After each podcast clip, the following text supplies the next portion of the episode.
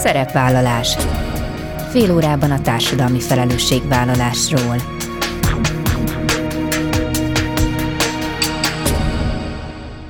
Jó napot kívánok! Bíró Bori köszönti Önöket. Adásainkban hétről hétre példákat hozunk arra, hogy egy-egy cég vagy intézmény, netán magánszemély, milyen formában, milyen eszközökkel járul hozzá anyagi gondok, társadalmi problémák orvoslásához, az életminőség javításához, a fenntartható fejlődéshez. Így módon is kifejezve, hogy felelősséget érez azért a környezetért, amelyben él és dolgozik.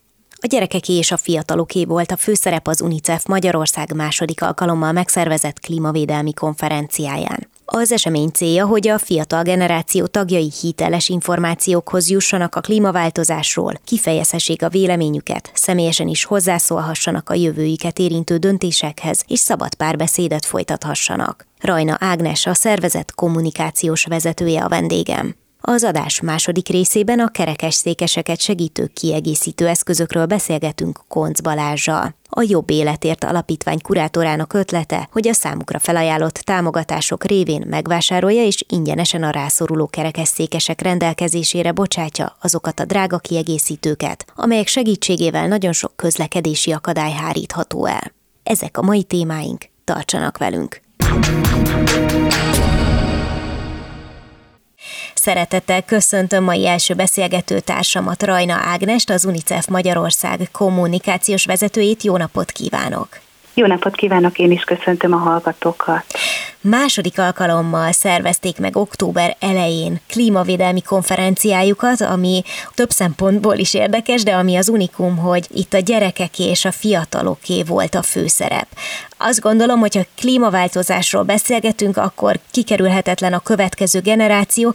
Egyrészt a klímaváltozásnak a rájuk való hatása, másrészt pedig az ő véleményük és a szerepük ebben az egészben. Úgyhogy talán induljunk el onnan, hogy egyrészt mennyire fiatalok azok a résztvevők, akik a konferencián ott vannak, és miért fontos az UNICEF-nek a klímavédelemmel is foglalkozni. Igen, hát sokakban felmerül a kérdés, hogy mi köze van egy rangos gyermekvédelmi szervezetnek a klímavédelemhez, mert hogy mi ugye alapvetően nem zöld szervezet vagyunk, de az elmúlt években arra döbbentünk rá, hogy 190 országban dolgozunk, és a humanitárius munka jelentős része most már a klímahatások mérsékléséről szól, úgyhogy hát a hírekből is folyamatosan hallunk az áradásokról, asszályokról, vízhiányról, ami ugye az élelmiszerhiányt is okoz, okozza, tehát ezzel kell napi szinten szembenéznünk, és mi vagyunk azok, akik viszont a, a gyerekekhez tudunk eljutni, és természetesen ezek a klíma hatások okozta válságok, ezek több összetevősek, mert hogy a fegyveres konfliktusok, gazdasági nehézségek mind nehezítik a körülményeket, de mi látjuk az adatokat, hogy a gyermekek életét mennyire nehezítik meg, és az utóbbi UNICEF jelentések alapján ez most már több mint egy milliárdra tehető azon gyermekek száma, akik a klímaváltozás hatásai miatt életveszélyben vannak jelen pillanatban. Úgyhogy felismerve ezt a problémát, kimondhatjuk, hogy a klímaválság az egyben egy gyermekjogi válság is. Elkezdtünk foglalkozni a témával, és a tavalyi évben útra indítottuk a klímahősök programunkat, ami egy széleskörű felméréssel kezdődött itt Magyarországon, ahol megkérdeztük a magyar gyerekeket és fiatalokat, egyébként 13 és 25 éves korosztály között, hogy mi a véleményük, mi a hozzáállásuk a témához, és hát sokkoló adatokat kaptunk, mert hogy a 90%-uk szorong amiatt, hogy nem látja, hogy milyen következmények lesznek, és pontosan tudják azt, hogy az ő felnőtt koruk forog kockán, a felnőtt kori boldogulásuk, az, hogy biztonságos környezetben élhessenek. Úgyhogy ez a klímahősök program, ez egy felhívás arra, hogy közösen cselekedjünk, és hogy ő nekik teret adhassunk, hogy kinyilváníthassák a véleményüket, hogy kérdezhessenek, hogy egyáltalán cselekedni tudjanak. Mert Világos. a felmérésből az is kiderült, hogy nincsenek hiteles információik a témában, tehát többet szeretnének tudni, és nagyon nagy öröm a számunkra, hogy a fiatalok többsége akár áldozatok árán is szeretne cselekedni, szeretne tenni a jövő jövőjéért. Na most a cselekvésről még mindenképpen kérdezném egy picit később, de azért elég sokkoló adatokat hozott, tehát az, hogy mondjuk világszerte nagyjából egy milliárd gyereket érint a klímaválság és annak a hatásai, az már szerintem önmagában döbbenetes, és az is, hogy itt Magyarországon nagyjából azt mondja, hogy a gyerekek 90%-a szorong mindettől, Egyébként ők például iskolai keretek között tanulnak róla, tehát az, hogy ennek a konferenciának az is az egyik célja, hogy terepet adjon a, a gyerekeknek, hogy beszélgethessenek a témáról, az nagyon szuper, de hogy van emellett egyébként a közoktatásban erre fórum? Nagyon köszönöm a kérdést, ugyanis a felmérésben ezt is megvizsgáltuk, tehát az iskolai környezetben a klímaváltozásról nincsen elegendő edukációs anyag, amit a gyerekek kapnának, úgyhogy mi fókuszba helyeztük azt, hogy a weboldalunkon bárki számára ingyenesen elérhetőek ezek a tartalmak, amiket hazai szakemberek segítségével állítottunk össze, és most már tovább is fejlesztettük az oldalt, tehát e-learning anyagok anyagok, e-learning klíma leckéket is lehet venni, amik nagyon könnyen beilleszthetők az iskolai tantervbe, tanrendbe, és hát fakultatív tanulmányokként a gyerekek bármikor elkezdhetik ezeket a leckéket, de igen, a gyerekek elmondták a felmérésben azt, hogy ők többet szeretnének iskolai keretek között is tanulni a, az éghajlatváltozásról. Hát ez egészen érthető, ha már csak azt vesszük figyelembe, hogy a klímaváltozás az nem valami, ami majd egyszer csak a jövőben bekövetkezik, hanem itt van velünk sajnos. Említette, hogy kiderült az is, hogy egyébként a gyerekek szívesen tesznek a környezetükért. Sokszor lehet azt hallani, hogy kvázi a gyerekek azok, akik edukálják a szüleiket, mondjuk, hogyha újrahasznosításról vagy szelektív hulladékgyűjtésről van szó, akkor ők akár egy 5-6-7 éves figyelmezteti a szüleit, hogy ne ide dobd a PET palackot, hanem a megfelelő kukába, tehát hogy valóban az látszik, hogy őket könnyebb cselekvésre bírni, mint a szüleik generációját?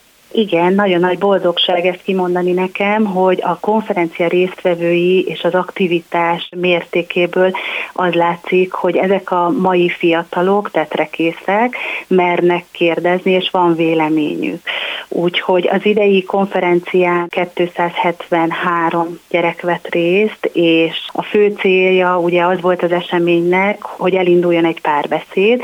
Minden programunk interaktív volt, és nagyon jó volt külső szemlélőként is látni, hogy tömve voltak a termek, és nagyon aktívan részt vettek a gyerekek minden programban, tehát hozták a kérdéseiket, és még egy, amit Botos Barbara tartott egy nemzetközi klímatárgyalás szimulációs drámajátékot, ott is teltház volt, ahol pedig azért egy 13 éves gyereknek nehéz felszólalnia, tehát fel kell készülnie rá, de mégis nagyon, nagyon jól helytáltak, és tényleg nézőként is érdemes volt bemenni és végighallgatni őket. Ez bizakodásra ad okot, ugyanakkor mégiscsak a felnőttek azok, akik alapvetően döntéshozatali pozícióban vannak, tehát hogyha bármi olyan kérdésre sor kerül, ahol dönteni kell arról, hogy nem tudom, megépül-e egy újabb gyár, most csak mondtam egy példát, de hogy bármi olyan történik a világban, akkor azért egyelőre mégiscsak a felnőttek szava a döntő. Hogyan tudnak ők jól segíteni, és mondjuk nyilván nem kell rózsaszín álmokat kergetni, hogy feltétlenül egy ilyen konferencia után megváltják az ott résztvevő fiatalok a világot, de hát az mindenképpen nagyon fontos, hogy ők itt hallanak a témáról, hogy meg tudják osztani a tapasztalataikat, és mondjuk adott esetben magukkal is tudnak vinni valami útravalót. Ez így van. Szerintem a gyerekek számára az, hogy ők beülhetnek egy olyan előadásra, ahol például Ürge Forzec Diana mondja el azt, hogy mik a jelenlegi klímavédelmi trendek, akit ugye most júliusban választottak meg az ENSZ kormányközi éghajlatváltozási testületének alelnökévé, és lehetőséget kap arra, hogy igen, ő meghallgatja az én kérdésemet, és megkapom azt a választ rá, ami esetleg megnyugtat, akkor ez már egy lépés afelé, hogy ezek a gyerekek majd, ahogy nőnek, egyre inkább merik majd hallatni a hangjukat, hogy így mondjam. Nyilván nagyon nehéz kiválasztani egy-két előadást, vagy egy-két témát, de mondjuk volt-e olyan, ami Ágnes számára sokkoló, érdekes, vagy letaglózó volt a klímavédelmi konferencián? Igen, hát a délelőtti rész az arról szólt, hogy a gyerekek megismerjék a klímaváltozás hátterét, a következményeket, és azokat a forgatókönyveket, nemzetközi trendeket, amikkel mi most szembenézünk. Amik néha sokkoló adatokat hoztak, még számomra is, de feloldásként a délutáni részben 15 workshopot tartottunk a gyerekeknek, ahol az interakció meg is valósult, és folyamatosan lehetett csatlakozni bármelyik programhoz, ahol viszont a megoldások kerültek fókuszba. Tehát olyan vállalatok, olyan civil szervezetek mutatták be a már meglévő megoldásaikat, amiket a gyerekek akár másnaptól már a mindennapi életükbe be, tudtak, be tudnak vezetni, és érezhetik azt, hogy esetleg apró kis cselekedetek, hogyha ezt sokan tesszük, akkor mekkora változást tudnak okozni. Egyébként a délutáni foglalkozások a négy fő alapelem, a föld, a tűz, a levegő és a víz tematikájában zajlottak, tehát hogy próbáltuk így holisztikusan összefoglalni a témákat, hogy minden, minden jelen legyen, ami azt jelenti, hogy szóba került ugye a pszichológiai oldala is ennek, tehát maga a klímaszorongás, ami ennek a programnak az elindításának a katalizátora volt, de egyébként az energiahatékonyság, a vízkérdés, mint ugye fő kérdés, ezeket is körbe tudták járni a szakemberek segítségével a, a gyerekek. Minden egyes vállalat vagy startup azokat a megoldásaikat mutatta be, amiket a fenntarthatóság jegyében már most is használnak és működnek. Már csak az maradt hátra egy kis ajánlót gondoltam, hogy tegyünk a beszélgetés végére, hogy aki szívesen tájékozódna, legyen az gyerek vagy fiatal felnőtt vagy idősebb. Milyen felületet javasol Ágnes, hol lehet akár a konferenciáról találni bármilyen összefoglalót vagy előadást, vagy olvasni valót, videókat, amik az UNICEF-hez köthetők?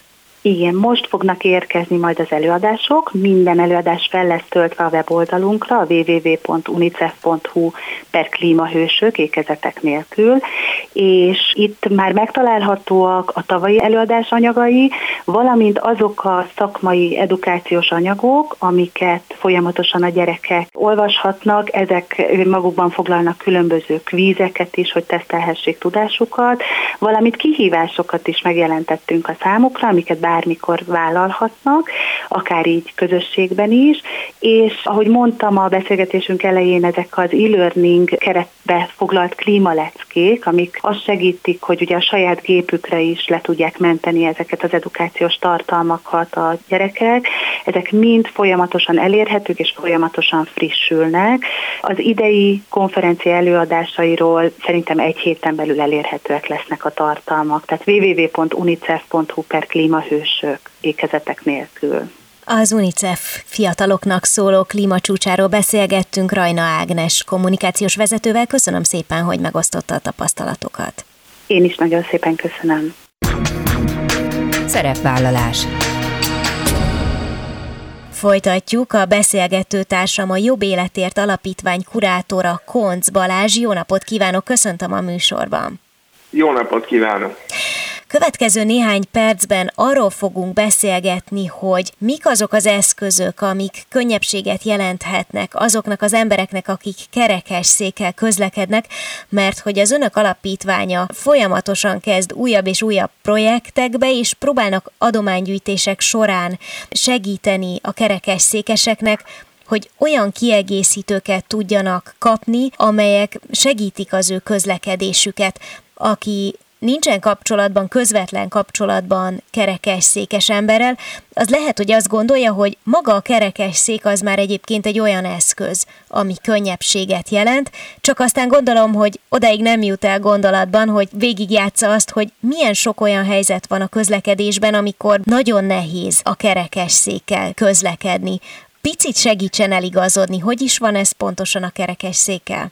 Hát először is nagyon szépen köszönöm ezt a rövid felvezetést és összefoglalót, ugyanis minden egyes szavával egyetértek szakmailag, teljesen helytálló az, amit mondott, és ahogy beszélt a kerekesszékes kiegészítőkről. Nos, hát röviden arról van szó, hogy amikor valakivel megtörténik a baleset, és rehabilitációra kerül, ugye a rehabilitáció lényege az, hogy a megmaradt és a meglévő készségeivel az embert újra megtanítják a létező legkedvezőbben az életben újra részt venni tudni. és hát ehhez segédeszközök kellenek, ugye azt tudjuk, hogy ha valakinek esetleg levágják a lábát vagy a kezét, akkor léteznek olyan protézisok, amivel a végtagokat pótolni lehet. Nos, egy kerekesszékes ember esetében a legfőbb segédeszköz a kerekesszék, amivel ugye, mivel járni nem tud, felállni nem tud, ezért a székben ülve tud kényelmesen elhelyezkedni, és hát azért kerekesszék, hogy ezzel a helyzetet tudjon változtatni. Na most a kerekes székeknek is nagyon sok fajtája van, nem akarom hosszú ére engedni. A lényeg az, hogy aki egyáltalán nem tudja magát hajtani, az rákényszerül egy elektromos kerekesszékbe kell beülnie. Az elektromos kerekesszéket egy joystickkal lehet vezérelni, ez egy akkumulátorral működő szerkezet, általában egy nagyobb, robosztusabb járművet kell elképzelni, és itt már az egyik legérdekesebb dologra is kitérhetünk, például, hogy mennyire fontos egy akadálymentesítés. Az elektromos kerekesszékkel például egyetlen egy patka, egy 10-15 centis patka is már olyan akadályt jelent, amit meg kell kerülni, és nem tud vele átmenni, fölmenni. És ez csak egy patka, ugye, amit említ, ami gondolom, hogy egy hétköznapi utazáskor, akárhova jön-megy az ember, azért egy elég gyakori jelenség. Igen, mindenképpen gyakori jelenség, és ezért akartam kitérni oda, hogy míg egy manuális kerekesszék az vagy megbillenthető egy segítő által, és felrakható, feltolható a patkára, vagy pedig egy erőskezű kerekesszékes saját maga is fel tudja tenni a kerekesszékét egy patkára, amit ugye a rehabilitáció során tanulnak és tanítanak is neki, úgy egy elektromos kerekesszékkel ilyen akadály sem átléphető, tehát uh-huh. nagyon fontos az akadálymentesítés. Igen ám, de hogyha maradunk a manuális kerekesszékeknél, akkor itt is óriási különbségek vannak. Biztos látok mindenki már filmekben úgynevezett kórházi kerekesszékeket, aminek ilyen karszája is van. Ezek elsősorban arra alkalmasak, hogy a beteg belüljön, stabilan üljön benne, és őt A-ból B-be el lehessen tologatni. Ez eszköz alkalmatlan arra, hogy, hogy ő saját maga közlekedjen vele. Erre kitalálták az úgynevezett aktív kerekesszékeket. Az aktív kerekesszékek első ránézésre, mint hogyha olyan sportosabb jellegűek lennének, nem olyan robosztus a felépítésük, és az a céljuk, hogy aki benne ül, az minél könnyebben saját maga hajtva a kerekesszékkel helyzetet tudjon változtatni. Ezeknek is rengetegféle fajtája van, kisebb kerék, nagyobb kerék, ugye attól függően, hogy ki mennyire tudja ezeket hajtani. Na most, a nyaki gerinc sérültek egy külön csoportját képezik a kerekesszékes társadalomnak. Én is nyaki gerinc sérült vagyok, egyébként 30 éve ülök már kerekesszékben. A nyaki gerinc sérülteknél általában a négy végtagi bénulás áll be, ami azt jelenti, hogy nem csak a lábát nem tudja mozgatni, és a törzsizmaival tartani magát, hanem a kezei is érintettek, tehát például a kezeit kizárólag válból tudja mozgatni, az ujjai például már nem működnek. Tehát a klasszikus értelemben vett fogás a kezünkkel, az ujjainkkal, amikor valamit megmarkolunk és megfogunk, ez a négy végtag sérülteknél nem működik. Például az ő esetükben az nem is működik, hogy maguk hajtsák a kerekesszéket de a négy végtag bénultaknál is lehetséges, hogy saját maguk hajtsák a kerekesszéket, csak hát sokkal gyengébbek és sokkal nehezebbek az előrejutás. Uh-huh. Éppen itt jön képbe az, hogy léteznek olyan segédeszközök, amik a gyengén, a kerekesszéket csak nagyon gyengén hajtani tudóknak is segít, hogy önállóan tudjon közlekedni a kerekesszékkel, ne csak beltéren a lakásban, hanem esetleg kültéren egy úton, járdán szintén. Ezek különböző elektromos rásegítő eszközök, most a részletekbe megint nem mennék bele. Lényeg az, hogy nagyon sokféle ilyen eszköz létezik.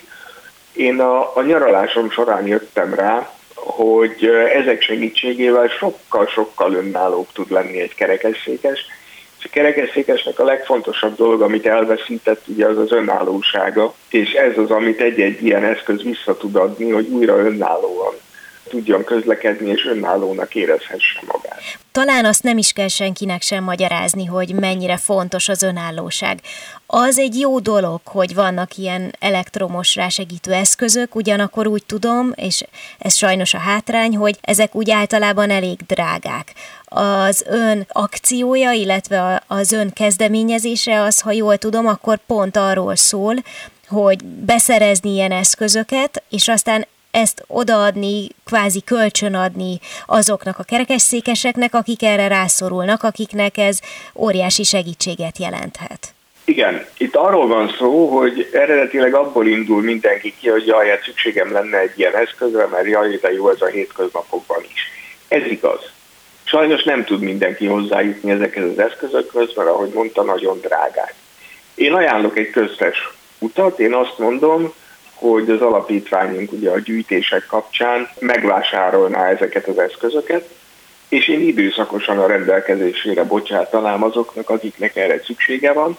Tehát képzeljünk el egy olyan esetet, hogy hétközben, évközben ő otthon, a saját otthoni és munkakörülményei között önállóan tud közlekedni a kerekesszékével, viszont hogyha nyaralni megy, akkor már egy állandó segítőre van szüksége, mert kültéren már tologatni kell őt.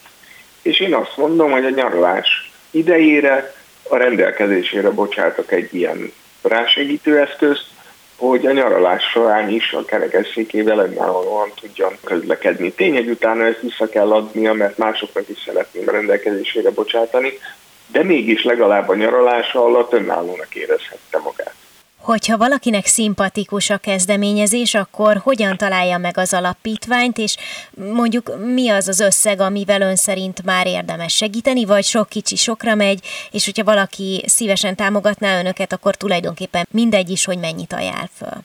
Azt hiszem, hogy elég, annyit mondok, hogy ezeknek az eszközöknek az ára milliós nagyságrendű, úgyhogy természetesen minden ennél sokkal kisebb adománynak is nagyon örülünk, sok kicsi sokra megy, én senkinek nem szeretném megmondani, hogy milyen mértékben adakozzon, mindenféle nemi hozzájárulást díjazunk, és nagyon szépen köszönöm már így előre is. Éppen most zárult le egy adománygyűjtő akció, ezért a jelenleg kizárólag ahhoz alapítvány honlapján a bankszámla számla feltüntetésével, átutalásos módszerrel tudunk adományokat fogadni. Én remélem, hogy ez könnyen és érthetően elérhető a honlapon, és ha valaki komolyan gondolja, akkor akkor megteszi, hogy ezt a banki átutalás útján mutatja el hozzánk a hozzájárulását. És akkor emellett én még javaslom a hallgatóknak, hogy keressék az alapítvány Facebook oldalát, mert láttam, hogy nagyon jó pofa, rövid videókat is szoktak készíteni, ami szerintem látványosan megmutatja azt, hogy mire is van szüksége egy kerekesszékesnek. Én nagyon sok sikert kívánok egyrészt a gyűjtőakciókhoz, a gyűjtőkampányokhoz, és természetesen a, a munkájukhoz is. Konc Balázsjal, a Jobb Életért Alapítvány kurátorával beszélgettem. Köszönöm szépen! Nagyon szépen köszönöm! Ennyi fért a mai műsorba, legközelebb jövő héten szombaton 13 órakor jelentkezem. Ha bármiről lemaradtak volna, az adást vissza tudják keresni a Klubrádió archívumában. És tudják, podcast formában is elérhető a szerepvállalás. Keressék a Spotify, a Google és az Apple podcastek felületein, ahol bármikor meghallgatható a műsor. Köszönöm, hogy velem tartottak, kívánok további kellemes online rádiózást. Bíró Borit hallották.